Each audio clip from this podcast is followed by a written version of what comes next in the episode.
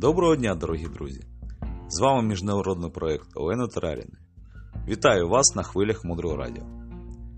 Дякую, що ви поруч і дозволяєте розділити з вами цю радісну і важливу подію про народження Наланди. Мудре Радіо слухай голос. Сьогодні ми розберемо детально, як вести шестиразовий щоденник. Ведення щоденника це надзвичайно важка і важлива робота, яка допомагає нам відслідковувати порушення і дотримуватись етичних принципів. Вчителі говорять, що щоденник це інструмент, який допомагає нам створити рай в цьому житті. Давайте розглянемо, як вести щоденник на прикладі. Наприклад, я встаю о 8 ранку, випиваю чашку чая і готую свій щоденник з радістю. Я відкриваю його, записую дату, що я веду, наприклад, перший принцип. Прописую 6 принципів на день. І в 10.30 у мене дзвонить будильник, нагадування, що у мене принцип перший захист життя закінчився. Тобто я його дотримувався з 8 до 10.30 2,5 години. Я роблю запис. Я пишу плюс, які я плюси виконував в дотриманні цього принципу та які мінуси. Наступний запис я повинна буду зробити о першій 13.00, потім 15.30, потім 18, 20.30 та в 23.00. Часові відрізки можна вибрати під себе. Можна вести кожні 2 години, можна кожні 2,5 години. Можливо, ви лягаєте спати раніше, можливо, встаєте в 6 ранку. Якщо ви хочете більш глибоко вивчити зміст кожного етичного принципу, для цього вже більше 4 років успішно на світовому просторі існує і розвивається на різних мовах світу проєкт, який називається САД. Ви можете знайти проєкт в Facebook або написати організатора Мудрого Радіо, і ми дамо вам контакти в найближчі групи старту проєкту САД. Отже, в чому головна ідея? Допустимо, в 8 годин ви написали в щоденнику перший принцип захист життя. До 10.30 ви спостерігали за собою, як ви захищаєте життя.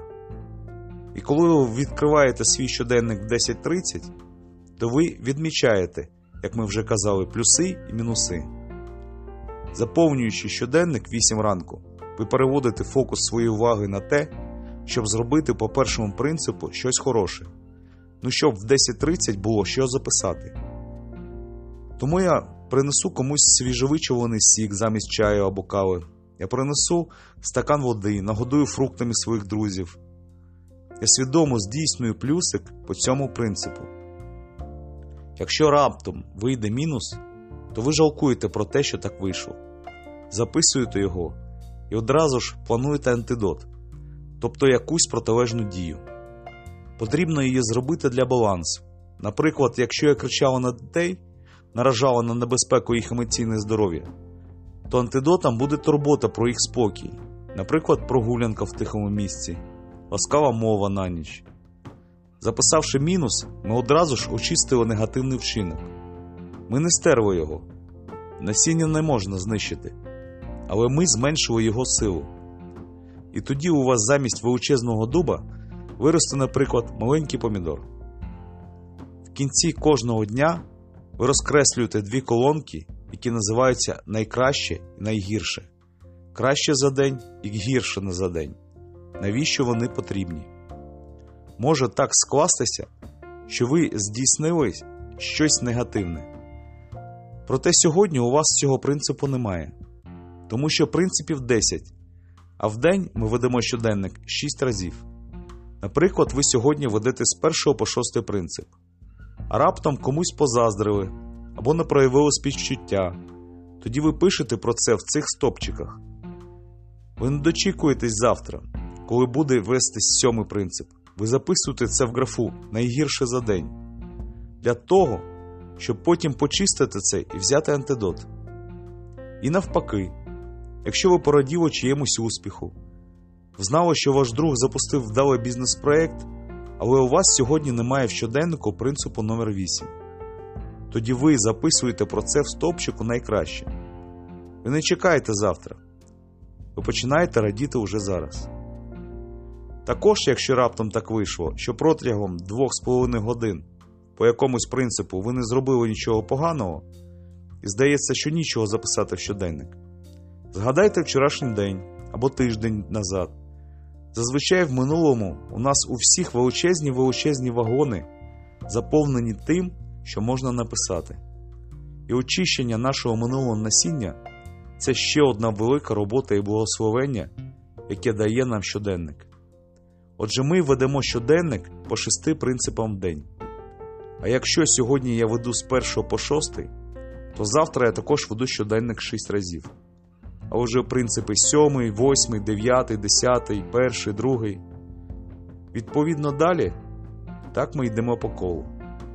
Майкл Роуч говорить, що якщо ми забуваємо зробити запис, то щоденник працювати не буде. Нам потрібно 6 разів на день відслідковувати кожні 2,5 години, свідомо сажати звичку робити хороші справи. Звичка робити погані справи формується автоматично. А ось якщо ми докладаємо зусиль по кожному принципу, то здійснюємо величезну величезну доброчесність. Це дуже важливий момент. Не пишіть щоденник загальних фраз. Наприклад, я хороший або я поганий. Нам потрібно стати ментальними сищиками і слідкувати за тим, що ми робимо, що ми думаємо і що ми говоримо. Ви можете ходити на заняття роками, слухати вчителів, писати конспекти, проте нічого значущого не відбувається в вашому житті. Ми повинні вести щоденник кожен день і перевіряти своє серце 6 разів на день. Інакше практика, яку дають нам вчителі, не дасть нам можливості накопичити енергію і здійснити справжній важливий прорив. Якщо раптом так вийшло, що ви забули заповнити щоденник, не варто себе корити. Пожалкуйте і заповніть за два рази одразу, наприклад, або за три рази з величезною радістю. Будьте дуже бережливі до себе і до свого розуму. Наш розум тотально вірить тому, що ми йому про себе говоримо. Тому не говоріть про себе поганих слів ніколи. Чуєте ніколи, особливо самому собі. Далі глибше. Залишайтесь з нами на хвилях мудрого радіо. Мудре радіо. Жити на глибині. З вами була Олена Тараріна. Озвучка Владислав Пономаренко. Транскрибатор Наталія Королькова. Переклад Ірина Акжиїтова. До зустрічі в ефірі.